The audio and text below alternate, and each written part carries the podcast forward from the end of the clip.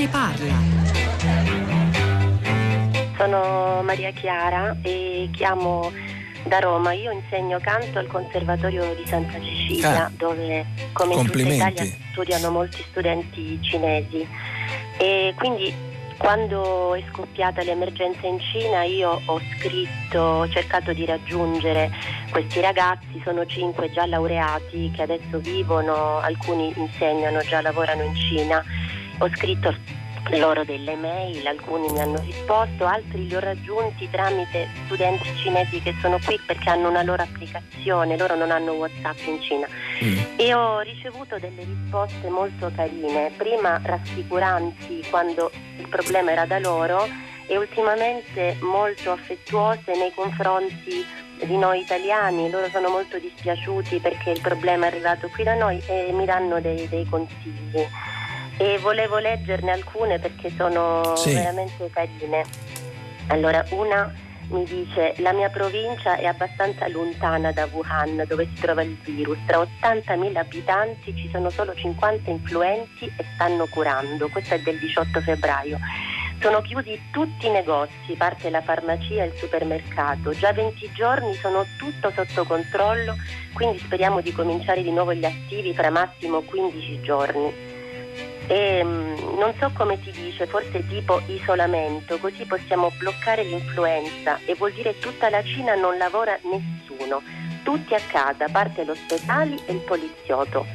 Un'altra è proprio di mm, Wuhan, mi dice ora sto in Cina, Wuhan già vada bene, ecco questa è più recente, è dell'altro ieri, anche se ancora non si può uscire, sto a casa, non usciamo con la mia famiglia già 50 giorni, mi sento sempre noiosa, però per la salute non dobbiamo uscire, quindi spero tu con la famiglia tutto bene, forza Italia, forza Wuhan, vi siamo vicini.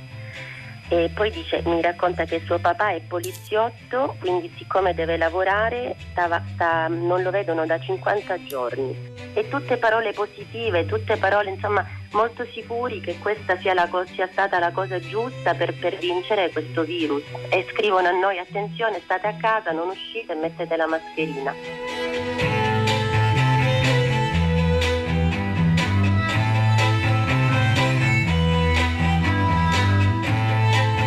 Le 10, 3 minuti e 50 secondi, una buona giornata da Pietro del Soldà, benvenuti a tutta la città ne parla. Beh, questa telefonata è arrivata stamane a filo diretto di prima pagina con Stefano Zurlo, la telefonata di questa insegnante di canto al Conservatorio di Santa Cecilia a Roma è davvero molto bella, ci fa riflettere molto, racconta anche di una solidarietà forte tra cittadini cinesi che hanno conosciuto il nostro paese, sono venuti qua a studiare musica con lei a Santa Cecilia e che oggi si trovano, eh, come avete sentito, anche a Wuhan, anche nell'epicentro dell'epidemia eh, di coronavirus. Raccontano eh, di, di come si può vivere dentro una situazione come quella e, e poi anche di una bella, eh, aperta e, e senso di mani- manifestazione di solidarietà, di unità. Forza Italia, for- Forza Wuhan, scriveva quella ragazza, quella studentessa di canto.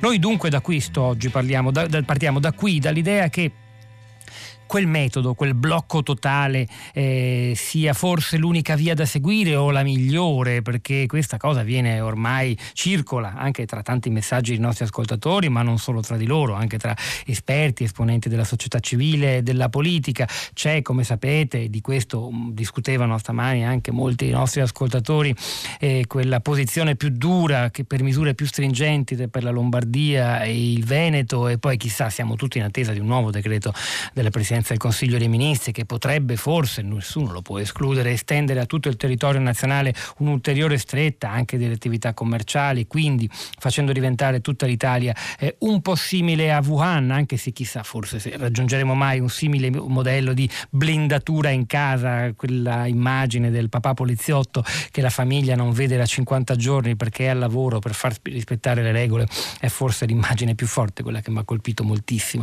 Oggi noi dunque partiamo di, que- parliamo di, di- di un'ipotesi di blocco totale dell'Italia e soprattutto anche del modello cinese, è quello l'unico modo e il fatto che la Cina funzioni politicamente, come sappiamo, in modo non democratico è un aiuto in un momento come questo. La democrazia è per sua natura vulnerabile, fragile, dunque inadatta a fronteggiare una simile epidemia. Sono domande gigantesche. Eh, 335 56 34 296 è il nostro numero, scriveteci aggiungete alle nostre domande le vostre, le vostre riflessioni di, questo, di queste ore e noi andiamo subito a salutare Roberto Bertolini, buongiorno e benvenuto. Buongiorno. Roberto Bertolini è stato direttore scientifico dell'Organizzazione Mondiale della Sanità in Europa, membro del Comitato Scientifico sulla Salute dell'Unione Europea. E con noi anche Simone Pieranni. Pieranni, buongiorno, benvenuto.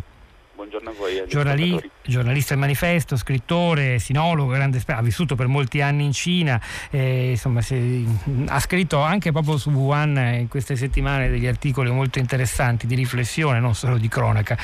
Roberto Bertolini, però inizierei da lei, ci appelliamo alle sue competenze di epidemiologo per chiederle innanzitutto se lei personalmente eh, auspica che venga applicato un simile blocco all'intero territorio nazionale italiano e se sarebbe utile.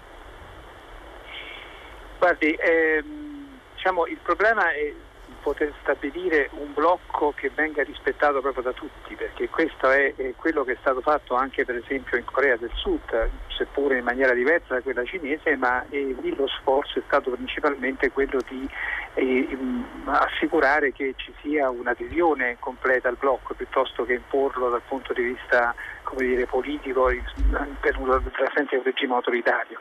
Quindi io credo che il blocco al momento attuale che si sta facendo è un blocco che dovrebbe essere sufficiente, ma a mio modo di vedere eh, un'ulteriore stretta potrebbe dare un ulteriore eh, dire, risultato positivo, perché se noi riusciamo a fermare questa epidemia nell'arco dei prossimi giorni possiamo evitare che il sistema sanitario venga sovraccaricato. Quindi personalmente sono d'accordo con un blocco ulteriore, almeno per quanto riguarda la regione Lombardia e tutta la parte più, eh, più colpita dalla malattia, ma eh, considererei anche con serietà anche l'estensione del blocco al resto d'Italia. Eh, su questo mh, mm, viene subito da chiederle, ma eh, dopo la lezione dell'ultimo fine settimana c'è un blocco dell'Italia in due tempi, prima il nord con la conseguente no, fuga, esodo di tanti cittadini di origine meridionale dalla Lombardia verso le loro eh, città natali e poi 48 ore dopo, anche meno, dell'intero territorio nazionale.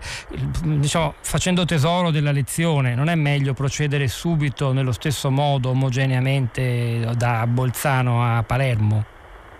Probabilmente sì, probabilmente ha ragione lei, forse è meglio procedere nello stesso tempo. Questa è una valutazione che sta anche un po' al nostro governo fare in maniera fattuale, diciamo così. Il, certamente l'esperienza di queste giornate, di quel, di quel periodo, quel fine settimana, non è un'esperienza positiva da questo punto di vista, quindi probabilmente sarebbe forse la scelta giusta. Mi rendo conto delle conseguenze anche economiche che questo può avere, ma le conseguenze economiche di un ulteriore aumento incontrollato di questa malattia sarebbero veramente molto più gravi. Quindi tra l'altro il problema è che poi i risultati dei blocchi non si vedono subito e questo purtroppo è un elemento che non favorisce diciamo, il consenso o comunque anche un minimo di eh, sollievo dal punto di vista anche psicologico della popolazione perché le conseguenze positive si vedono dopo diversi giorni. Purtroppo questa malattia una malattia per la quale non abbiamo strumenti terapeutici specifici, non abbiamo ancora il vaccino, dobbiamo ricorrere a questi strumenti di sanità pubblica che sono gli unici, gli unici efficaci. L'esperienza di Wuhan è un'esperienza molto particolare, ma se lei vedesse le proiezioni che si possono fare sulla base della, degli altri possibili sviluppi dell'epidemia eh, a Wuhan come in altre zone, si renderebbe conto che quello che hanno fatto è stato ha salvato questa comunità e io penso che a questo punto forse è il caso anche di essere coraggiosi, oltre il coraggio che già l'Italia ha dimostrato esercitando, secondo mio modesto parere, un modello anche per il resto d'Europa. Bisogna anche dire questo perché eh, io vivo all'estero, delle, vedo appunto la reazione degli altri, noi dobbiamo adesso dire che abbiamo agito con forza anche per difendere eh, la situazione non solo dei nostri concittadini e del nostro paese ma anche europea. Simone Pirianne, grazie davvero Roberto Bertolini, già direttore scientifico dell'OMS per l'Europa, membro oggi del Comitato Scientifico sulla Salute dell'Unione Europea. Anzi no, posso fare un'ultima domanda a Bertolini, mi scusi, perché c'è un altro tema che esula da quello cinese che però emergeva forte a prima pagina questa mattina. L'Europa, c'è chi invocava non tanto un commissario nazionale italiano, la grande polemica politica di queste ore, ma una regia finalmente europea, ma davvero europea, che consideri questa cosa non un problema italiano che forse arriverà tra qualche settimana altrove. È, è, è possibile qualcosa del genere? Dobbiamo rassegnarci ancora una volta all'ordine sparso? Ma guardi, io credo che io sono un, un convinto dire, sostenitore dell'Europa, ho lavorato a contatto con l'Unione Europea per, per anni, quindi penso che l'Europa sia una, una, delle nostre salvezze come paese, diciamo così. Mi auguro, sarebbe giusto, sarebbe giustissimo.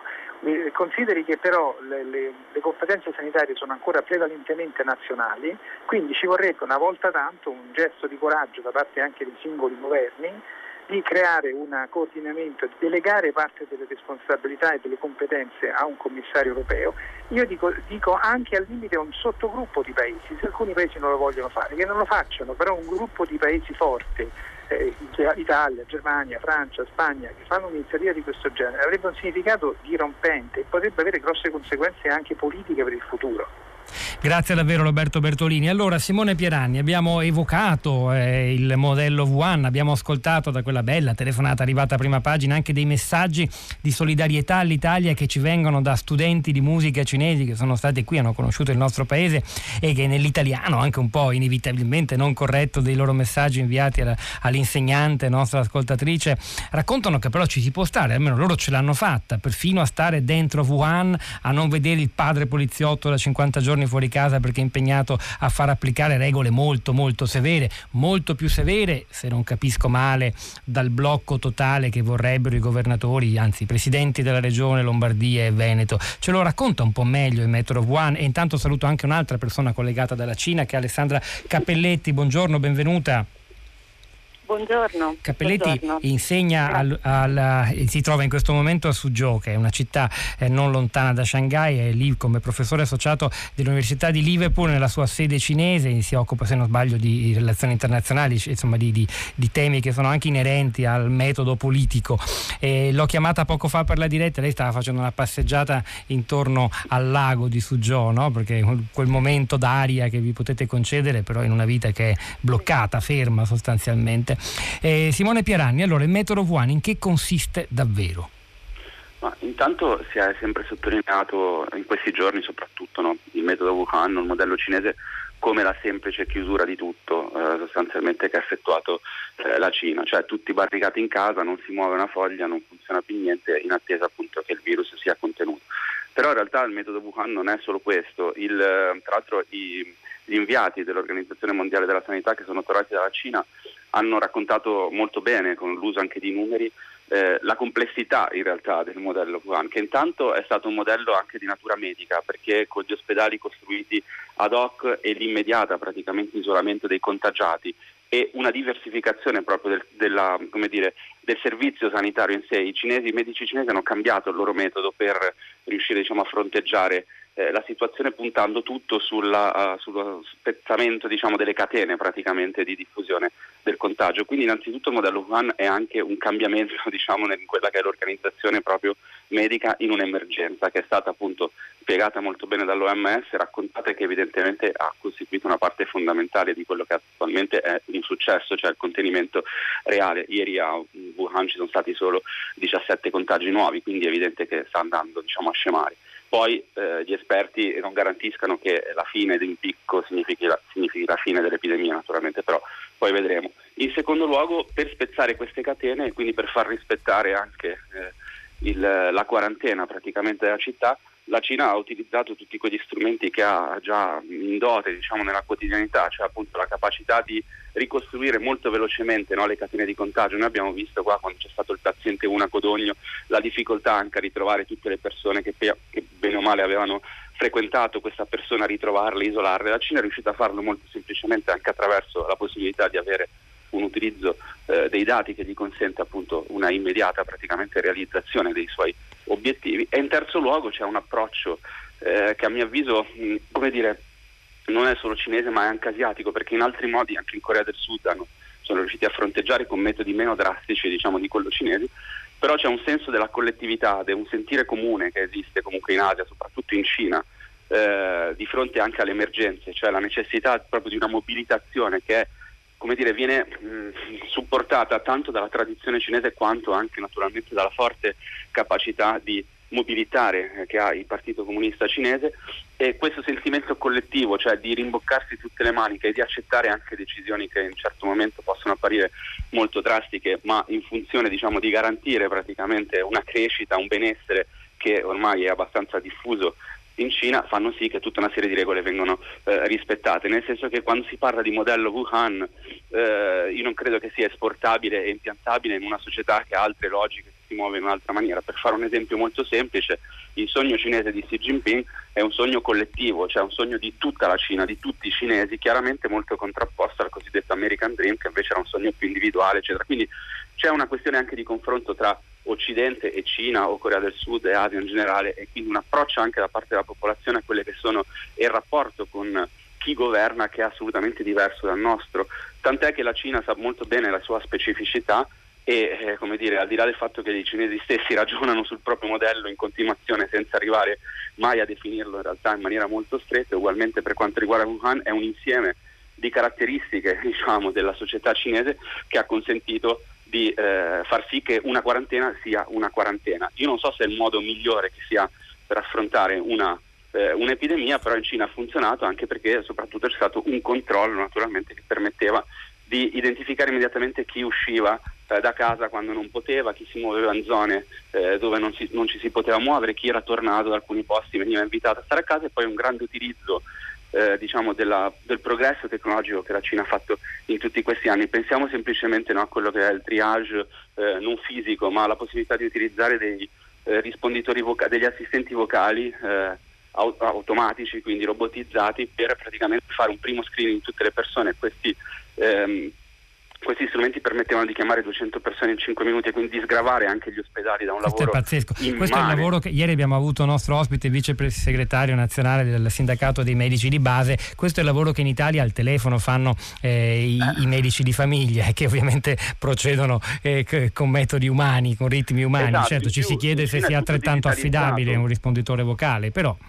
Beh, però in compenso i medici, i medici, in prima linea cinesi potevano usufruire di tutta una serie di dati immediatamente digitalizzati e metterli a disposizione sia dei propri studi sia immediatamente della comunità scientifica internazionale, perché ricordiamoci che rispetto alla SARS del 2003 a questo giro la Cina ha avuto un atteggiamento molto più trasparente, tant'è che lo stesso, lo stesso Organizzazione Mondiale della Sanità lo ha riconosciuto. E proprio questa digitalizzazione, per essere un po' tranchant in questo momento, è nata proprio dopo il 2003, cioè l'emergenza della SARS ha fatto sì che gli ospedali e la sanità eh, cinese diciamo, andasse incontro a uh, una riorganizzazione per fronteggiare un'altra epidemia. Come abbiamo visto, abbiamo, abbiamo, è stata anche criticata la Cina per alcuni ritardi che ha avuto nel prendere immediatamente alcune misure, però diciamo che tutto quello che è stato costruito in questi 14-15 anni in realtà ha funzionato. No? la questione organizzativa, la digitalizzazione, la possibilità di accedere ai dati, scremando praticamente l'attività di medici e l'arrivo di moltissime persone nei luoghi come ospedali e pronto soccorso ha giocato un ruolo fondamentale nella soluzione al momento del problema in Cina. E questo è molto importante, ci insegna una grande lezione, apre la grande domanda sull'applicabilità di un simile metodo, anche di controllo per esempio degli spostamenti delle persone nel nostro paese. Alessandra Cappelletti, allora, noi avevamo parlato con lei qui a tutta la città ne parla all'inizio dell'epidemia, lei si trovava in Cina, si trovava a Suzhou dove insegna, lo ripeto, si occupa di relazioni internazionali, è un indocente dell'Università di Liverpool nella sede cinese e ci raccontava, se non sbaglio aveva anche un ruolo importante di comunicazione con tutti i docenti i colleghi internazionali nella gestione della situazione che all'epoca era soltanto cinese, no? era di là da venire rispetto a quello che ci troviamo a vivere oggi, sembra un'altra, un'altra epoca. Come va? Dicevo, l'ho chiamata prima e stava passeggiando intorno al lago, l'unica cosa che riesce a fare a grande distanza dai suoi concittadini. Cappelletti.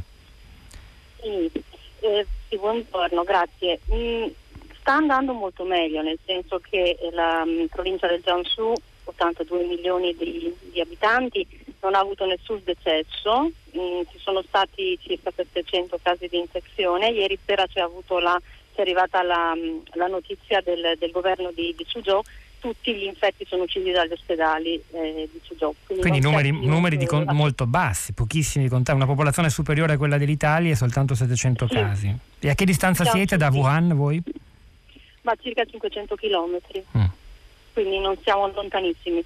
Roma-Milano. Eh, però ecco, sì, sì, esatto, ma io però questa, questo termine, questa categorizzazione di modello eh, Wuhan, non, cioè, secondo me è un po' fuorviante, nel senso che nel momento in cui c'è un'emergenza, cioè la, cosa, la prima cosa che si deve fare è risolvere l'emergenza. Io per esempio lavoro molto, e ho anche scritto molto sui programmi di poverty alleviation in Cina.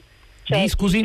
Di, di ehm, poverty alleviation, quindi di alleviamento delle situazioni di povertà, sì. ecco, tirar fuori la gente dalla povertà. Quando c'è una situazione di povertà estrema, la prima cosa che si deve fare è bisogna dar da mangiare alle persone e dare gli strumenti a queste persone per procurarsi il cibo. Io perché dico questo? Perché questa è una situazione analoga, cioè, la gente eh, sta, si sta infettando e sta morendo, sta morendo in numeri anche molto preoccupanti da quello che si capisce qui, anzi c'è anche molta preoccupazione per l'Italia da parte degli italiani che sono qui perché abbiamo tutte le famiglie, genitori, anziani in Italia quindi quando c'è un'emergenza, cioè non, il modello poi no, ha senso o non ha senso, nel senso che la prima cosa è guarire, eh, ventilare il polmone e quindi far uscire le persone dagli ospedali e garantire a queste persone che non ci siano ricadute, che, le, che l'epidemia finisca.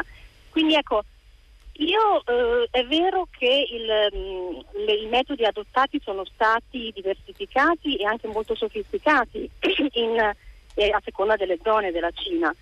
Però quello che eh, è stato fatto subito è stato, eh, diciamo, prima di tutto fermate le eh, notizie non ufficiali ed è per quello che c'è stato un ritardo, ma il ritardo è stato voluto, perché se trapelano le notizie di un grave virus in una, in una città di 12 milioni di abitanti come Wuhan, eh, la gente comincia a scappare.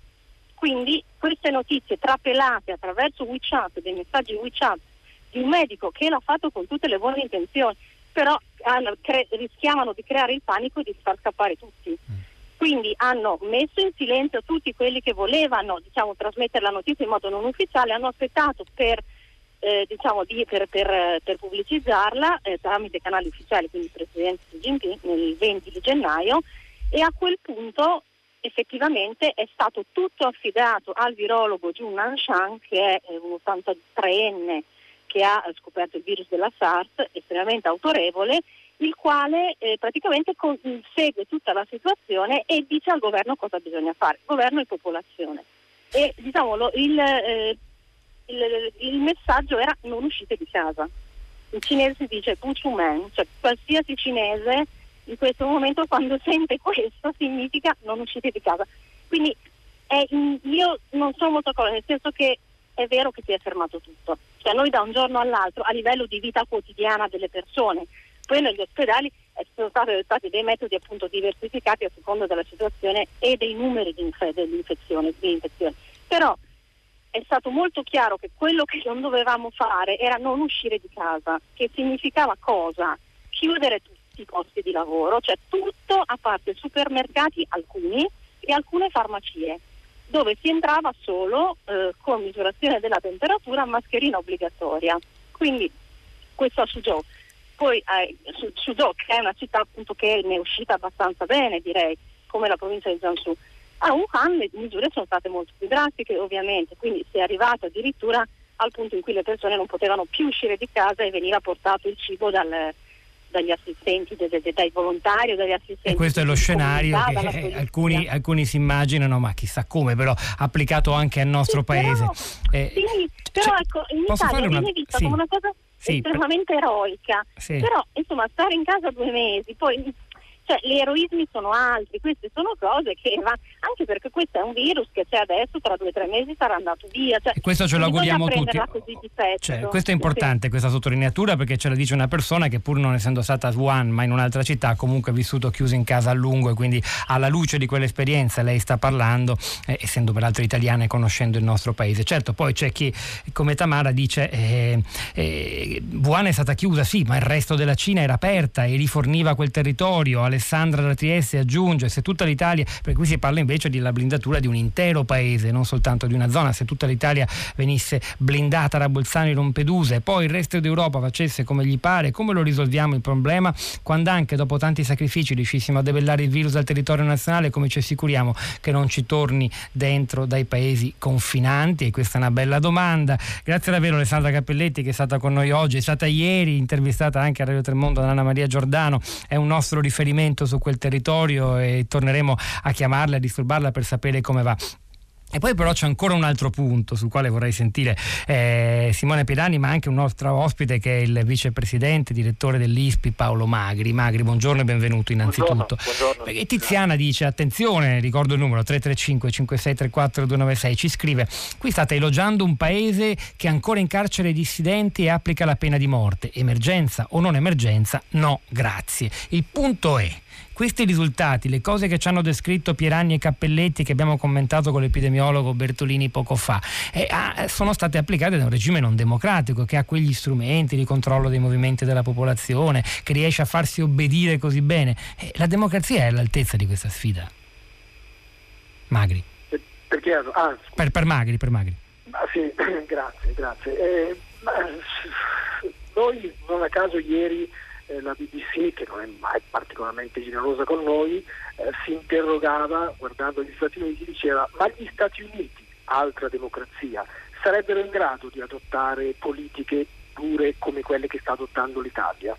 Eh, questo ci fa capire quanto siano diversi, chiamiamoli modelli, chiamiamoli sistemi, i, i, due, i due, termini del confronto. Cioè, noi abbiamo non solo, come diceva un vostro ospite poco fa, eh, non solo un sistema politico diverso che ha una forza di imposizione molto più forte in Cina, che ci piaccia o meno, che critichiamo i detenuti, i giornalisti o quant'altro, però è sicuramente diverso e c'è una forza d'azione molto, molto diversa.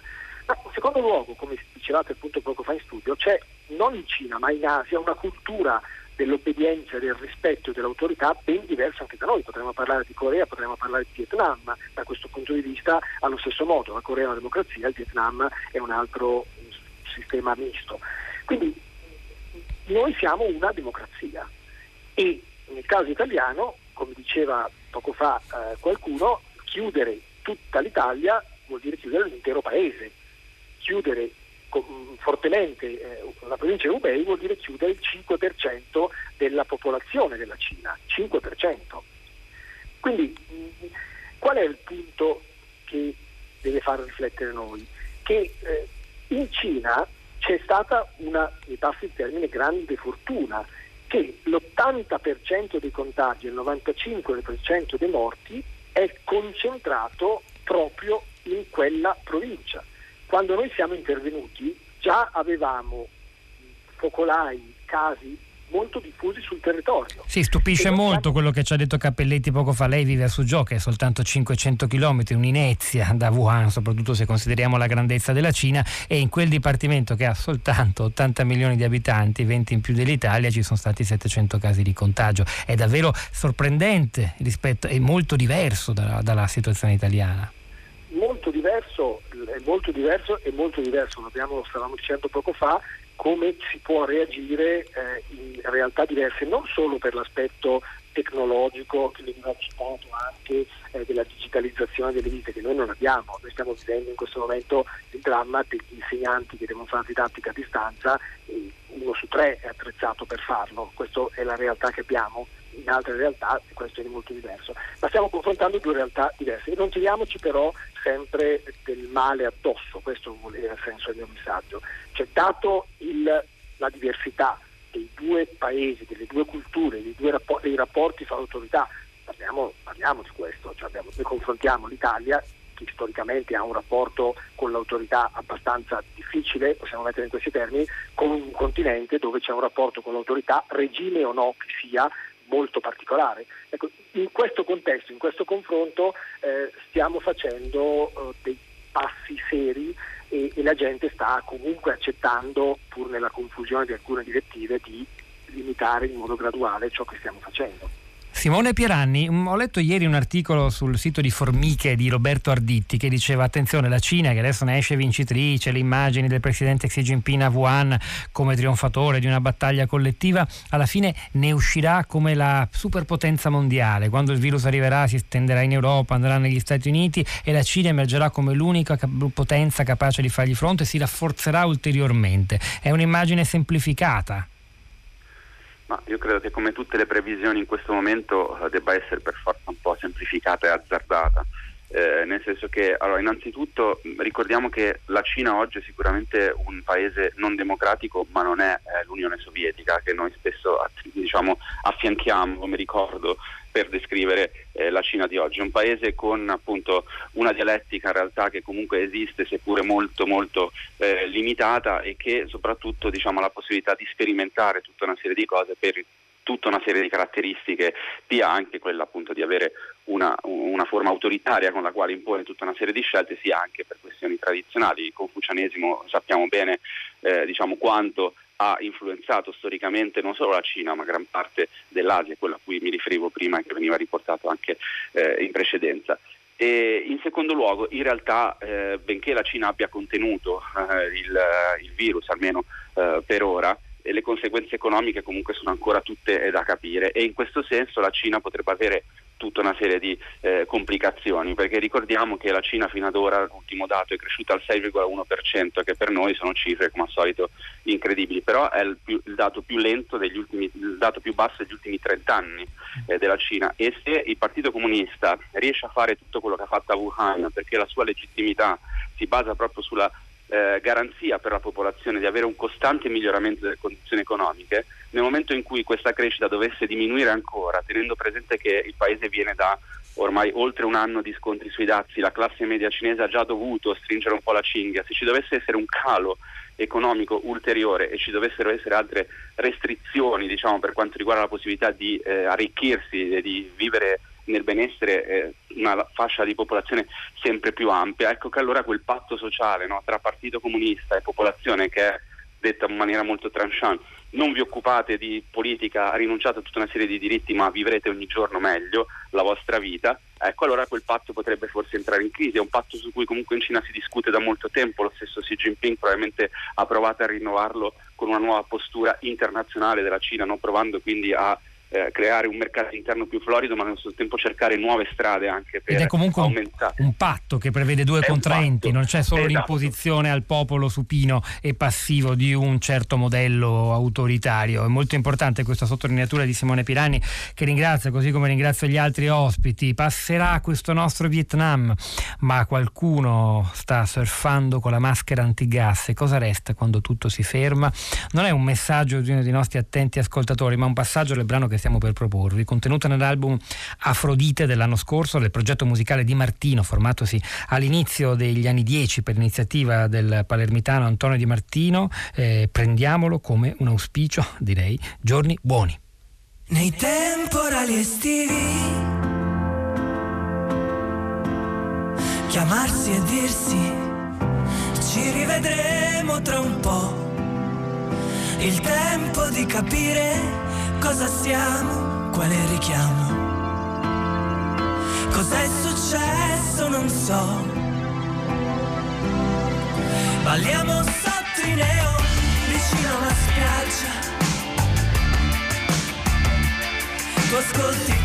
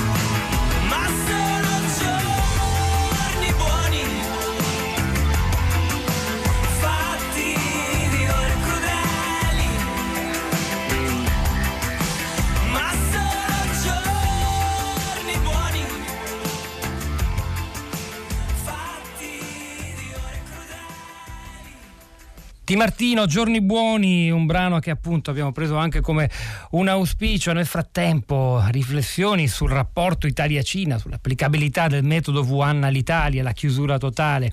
Chissà se ci arriveremo mai. Aurelio da Milano ci ringrazia per questa puntata di tutta la città ne parla che ci fa comprendere, lui dice, l'assurdità di seguire l'esempio della Cina senza conoscerne la realtà diversa e spero che arrivi alle orecchie di tanti responsabili che vogliono la chiusura totale. Per la verità abbiamo ascoltato anche una docente italiana di relazioni internazionali all'Università di Suzhou che ci dice guardate che non è poi così diverso il mondo qui e quindi forse un modello di questo tipo per qualche tempo sarebbe sopportabile perfino in Italia, quindi è una puntata direi complessa quella che abbiamo sentito oggi, pur senza eliminare, rimuovere le differenze gigantesche che abbiamo toccato anche con Simone Pirani e gli altri ospiti tra l'Italia e la Cina in questo momento. Noi siamo collegati ora, credo, spero, no, non ancora, allora c'è una sorpresa. Diciamo nel frattempo arrivano altre, altre riflessioni. Assunta la Perugia, beh certo, dice in Cina hanno costruito un ospedale in dieci giorni, in Italia abbiamo molti ospedali che sono stati chiusi, un esempio per tutti i forlanini di Roma, se decidessero di riaprirlo, pura utopia, non posso immaginare il tempo che ci vorrebbe. E poi Emilio, a proposito dell'applicabilità di un simile modello che prevede controllo sociale e molto altro in un paese, in una democrazia come la nostra, dice chissà, forse una democrazia nordica potrebbe avvicinarsi di più, potrebbe essere all'altezza della disciplina cinese, della disciplina da parte dei cittadini che un simile eh, modello richiede. Poi riflessioni come eh, Maria Grazia, la Taranto ancora, come sta dando buona prova in una situazione difficilissima con attacchi dall'interno e dall'esterno del governo, la Cina dice, no Conte, no, è un giudizio sul Presidente del Consiglio, non occorre un commissario come l'altra ascoltatrice eh, eh, richiede per attuare il metodo di Wuhan e quindi dice che è tutta in realtà una polemica mo- politica. Poi ancora Luisa ha suscitato eh, polemica il fatto che in Cina nelle zone di contagio i cittadini venissero controllati nei loro spostamenti come con una app, quella digitalizzazione della socialità di cui si parlava poco fa. Il fatto è che anche noi in Occidente in realtà siamo costantemente monitorati, però da una società privata e non dallo Stato, come per esempio Google, per ragioni meno nobili eh, che il controllo del contagio, ma per ragioni puramente commerciali. Io continuo, continuo a leggere perché abbiamo una difficoltà di collegamento con la Cina, non ve lo nascondo, proviamo a ripristinarlo, anzi a metterlo in piedi in collegamento con una persona, intanto ve l'anticipo.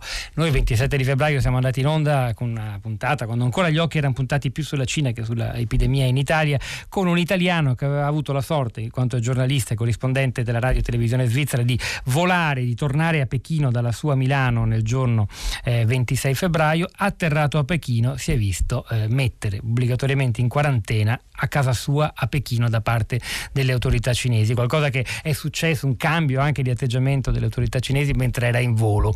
Eh, un curioso caso dunque di italiano in quarantena in Cina che ci sembrava quasi in contraddizione con, con la situazione, visto che fino a poche ore prima noi consideravamo quello un virus cinese e i cinesi un pericolo, non gli italiani. Ebbene, noi ora con questo giornalista che è Gabriele Battaglia, no, non ce la facciamo. Questo, non so perché io ci ho parlato durante il brano musicale, ma evidentemente la linea a un'altra ascoltatrice, una sinologa. Buongiorno e benvenuta. Buongiorno. Si chiama Monica De Mattè, buongiorno, sì, ecco. buongiorno. Eh, mi, mi, scuso anche con gli ascoltatori per la concitazione. Siamo anche di meno, raccontiamola, fa la trasmissione, lavoriamo in condizioni di emergenza pure noi. C'è stato un problema di collegamento telefonico con Gabriele Battaglia, magari lo recuperiamo per lo spazio successivo quando si aprirà la nostra piazza tra dieci minuti perché è interessante, lui sta alla fine della quarantena. Monica De Mattè, lei come vive e come commenta anche il dibattito che ha sentito, no? questi messaggi, modello cinese in Italia, una follia oppure invece no, applicabile a lei? Secondo me insomma, bisogna vedere in quale situazione ovviamente, ecco, magari quando si tratta di contrastare dei virus diciamo che delle, delle misure un po', un po forti sono, sono, anche ragionevoli, però io che mi occupo soprattutto di arte, di cultura e di arte, e ho eh, quindi a che vedere con eh, centinaia di artisti cinesi perché vado in Cina dal, dall'86 e anche di persone, di insegnanti, quindi persone che hanno a che vedere con eh, l'educazione. Ecco, queste persone eh, riscontrano, ovviamente hanno tutt'altre maniere di vedere questa, questo modello cinese, si sentono molto costretti e eh, trovano che anche i ragazzi, so che stamattina abbiamo parlato di alcuni ragazzi eh, cinesi, così ecco, sono piuttosto privi di, di, un certo senso critico. Ecco, quindi anche le notizie che hanno riguardato l'azione del governo cinese come risposta al virus, eh, cioè molte persone che conosco io non la vedono così, ecco, vedono eh, diciamo, sto parlando di persone cinesi ovviamente, vedono questo ritardo di circa un mese nel, nella, nell'azione, nella reazione del governo cinese una volta che il virus era stato trovato come una grande mancanza e eh, a cui poi si è, si è cercato di diciamo, di, di, reagire con delle misure fortissime che hanno coinvolto tutta la Cina in maniera coercitiva, non, non come una scelta, non come un invito, ecco, per cui anche questi eh, incitamenti diciamo, delle persone sì dei ragazzi cinesi, certo hanno senso, ma loro non hanno avuto nessun tipo di scelta, non è che gli, non è che gli si dice state a casa perché lo fate per il paese, no, c'è un poliziotto sotto casa che se uno scende eh, viene fermato. Ci Quindi... sono sanzioni molto severe no, nei confronti di chi trasgredisce. Ma io penso che non, non, c'è neanche la possibilità di trasgredire. Per quello che ho sentito io la possibilità non esiste proprio. Anche nell'Ohanan che sta, che sta a 700 più o meno, dove, dove penso io, diciamo circa 700 chilometri da, da, Wuhan, oppure nella stessa Pechino, ecco mi, mi ha scritto un'amica, fra l'altro italiana, che vive in un compound di Pechino, eh, lei eh, può, può, uscire con delle regole rigidissime da poco e eh, con ovviamente utilizzando il telefonino eccetera eccetera.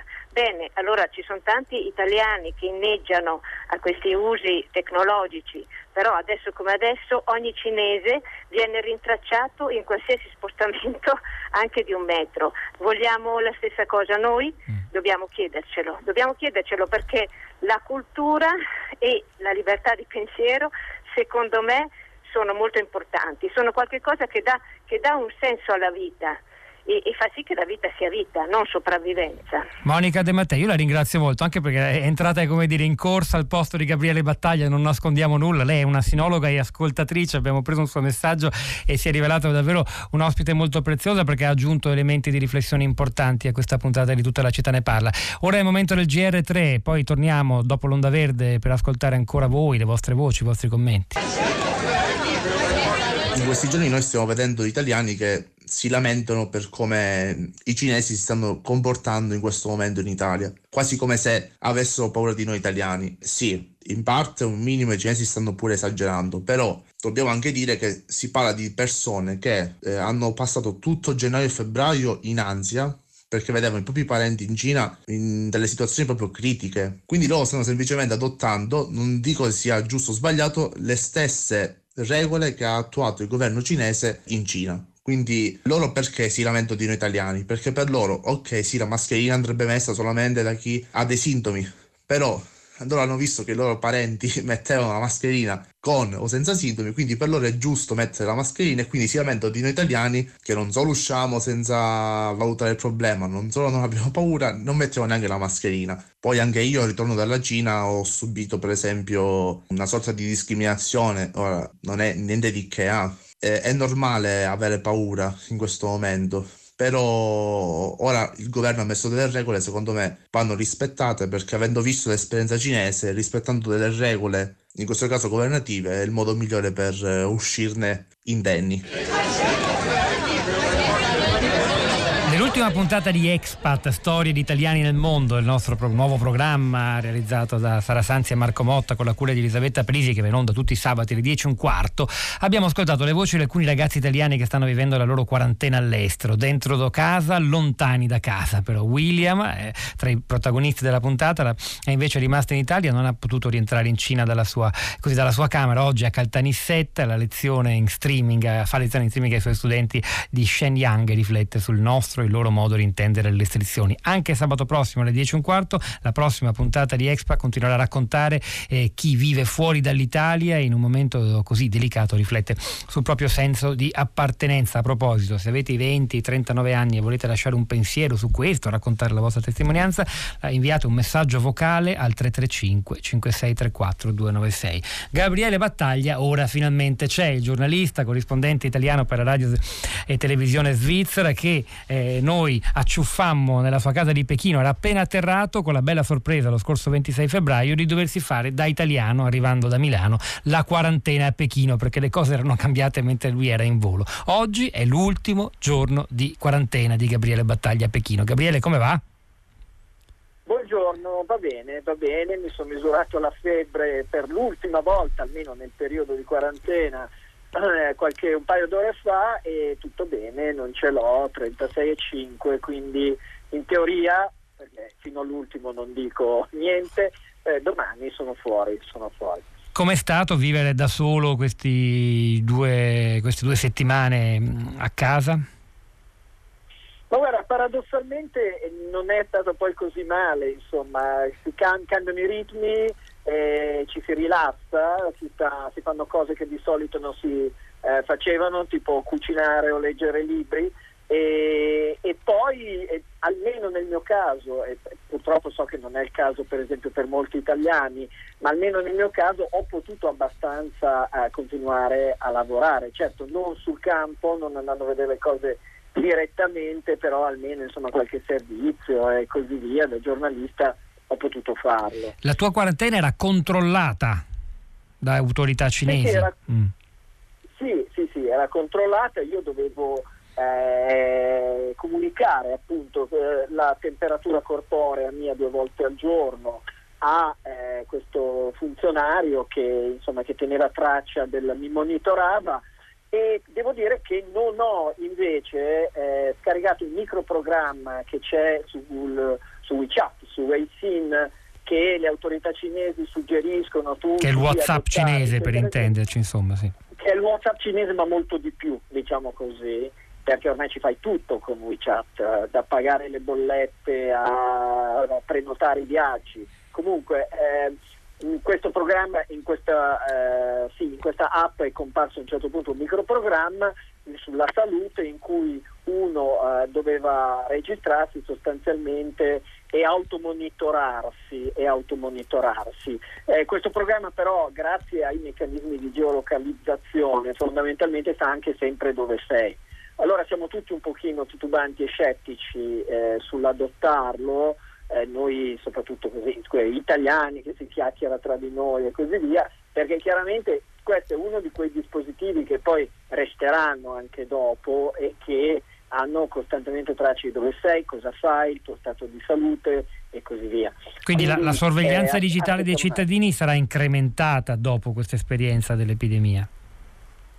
Io credo di sì, cioè io credo che eh, si va verso quello che è stata definita una nuova normalità in cui ci saranno più controlli, perché due, le, due grandi, le, due grandi, major della, dell'information technology cinesi, che sono eh, Tencent, quella che appunto produce WeChat, e Alibaba, che ha prodotto un programma analogo, analogo eh, sulla sua piattaforma di pagamenti Alipay, che è molto più utilizzato al, nel sud della Cina, e, beh, e queste due hanno, hanno di fatto, insomma, collaborano con il governo poi nel, nel trasferire questi dati, che in una fase emergenziale rende tutto molto più efficiente, in una fase di normalità invece rende tutto molto più controllato e, e quindi insomma eh, finché non è ancora obbligatorio al 100% io preferisco aspettare un attimo. Gabriele Battaglia, un'ultima domanda, allora, domani ritornerai al lavoro di giornalista e potrai uscire di casa e, per raccontare che cosa? Ma io quello che vorrei raccontare adesso è la storia di qualche lavoratore migrante, se possibile, perché loro sono quelli appunto su cui forse ha impattato di più questo blocco totale di tutta l'economia cinese, perché ripeto, chi può fare il telelavoro eh, e così via eh, va bene, ma invece chi lavora eh, nelle costruzioni e in tutta una serie di attività manuali sono stati chiusi letteralmente tutti i cantieri e quindi forse attraverso le loro storie si può andare anche a vedere che cosa sta riprendendo effettivamente dell'economia cinese e così via. Buona fine quarantena dunque a Gabriele Battaglia collegato con noi da Pechino e grazie davvero, ce l'abbiamo fatta dopo le difficoltà telefoniche di prima a collegarci con lui. Un breve spazio agli ascoltatori, però Ross da Firenze, buongiorno, benvenuta, aveva qualcosa da dirci e da chi? Sì. Buongiorno, no, avete esaurito molte cose, molti dubbi e perplessità, riflessioni da fare su quello che avete detto fino ad ora, però questa è sulla cronaca di Firenze di ieri sì. e mi sembra bella. Eh, il titolo è I cinesi donano mille mascherine all'ospedale a Prato col coordinamento di un consigliere regionale Nicola Ciolini si è confrontato con la comunità, i privati cittadini hanno fatto una donazione per, eh, eh in coordinamento con le necessità dell'ospedale e donano queste mille mascherine che non so, FFP2 non so che vuol dire, ma insomma deve essere mh, mm, efficiente e eh, igienizzanti. E questa è um, un bel Grazie per avercelo raccontato, Ros da Firenze. Veniamo, andiamo a Roma, anzi veniamo a Roma, noi ci siamo. Mauro, buongiorno. Buongiorno. In breve. Sì, salve, io ho mandato un messaggio e, perché per due domande, due diciamo, riflessioni che vorrei ne, fare. Ne faccia una velocissima, le do 40-50 sì, certo. secondi. Allora, il primo, il primo, problema è che si sta diffondendo un po' un virus ancora più pericoloso, è quello di idealizzare un po' il modello cinese. Io sì. su questo avrei un po' paura. Diciamo, mh, mm, non so se quella mail con cui avete iniziato, piena di elogi, che è arrivata alla professoressa di canto, se invece conteneva molte critiche, se, se poteva arrivare. Ecco, insomma, un sospetto che diciamo, mh, dovremmo pure stare un po' attenti perché le dittature comunque i sistemi autoritari fanno arrivare i treni in orario ma poi le, le, le, le, guerre le hanno sempre perse, quindi io starei un po' attento. L'altra questione che ponevo è che da noi in Italia eh, adesso si sta creando questa situazione diciamo, che sicuramente sarà anche efficace per contenere il virus, ma molte persone non vanno più a lavorare e sono molte persone che non hanno uno stipendio a fine mese. Allora questo sistema questo, diciamo, guardi, di bloccare tutto la, la, è molto enfatizzato da chi, da chi alla fine mese comunque ha uno stipendio, ma, ma quelli che poi per, è una per interessante. devono andare a lavorare, insomma si è crea un problema. È per questo che aspettiamo i provvedimenti economici del governo che riguarderanno anche le categorie più deboli e forme di ammortizzazione sociale anche per lavoratori che non hanno sempre lo stipendio assicurato, come quelli del turismo e di tanti altri comparti che stanno pagando oggi il prezzo più grande, poi tutti pagheremo un prezzo molto elevato, forse. Insomma, di questo parleremo sicuramente domani, anzi condurrà domani Rosa Polacco perché noi ci alterniamo anche nella conduzione, facciamo in modo di lavorare essendo il meno possibile come numero all'interno di questo edificio, domani e venerdì la conduzione ci sarà dunque Rosa, hanno lavorato a questa puntata Alessandro Davac, Piero Pugliese, Pietro del Soldà, Rosa Polacco, Cristina Faloci, Sara Sanzi e la nostra curatrice Cristiana Castellotti. Radio Tremondo.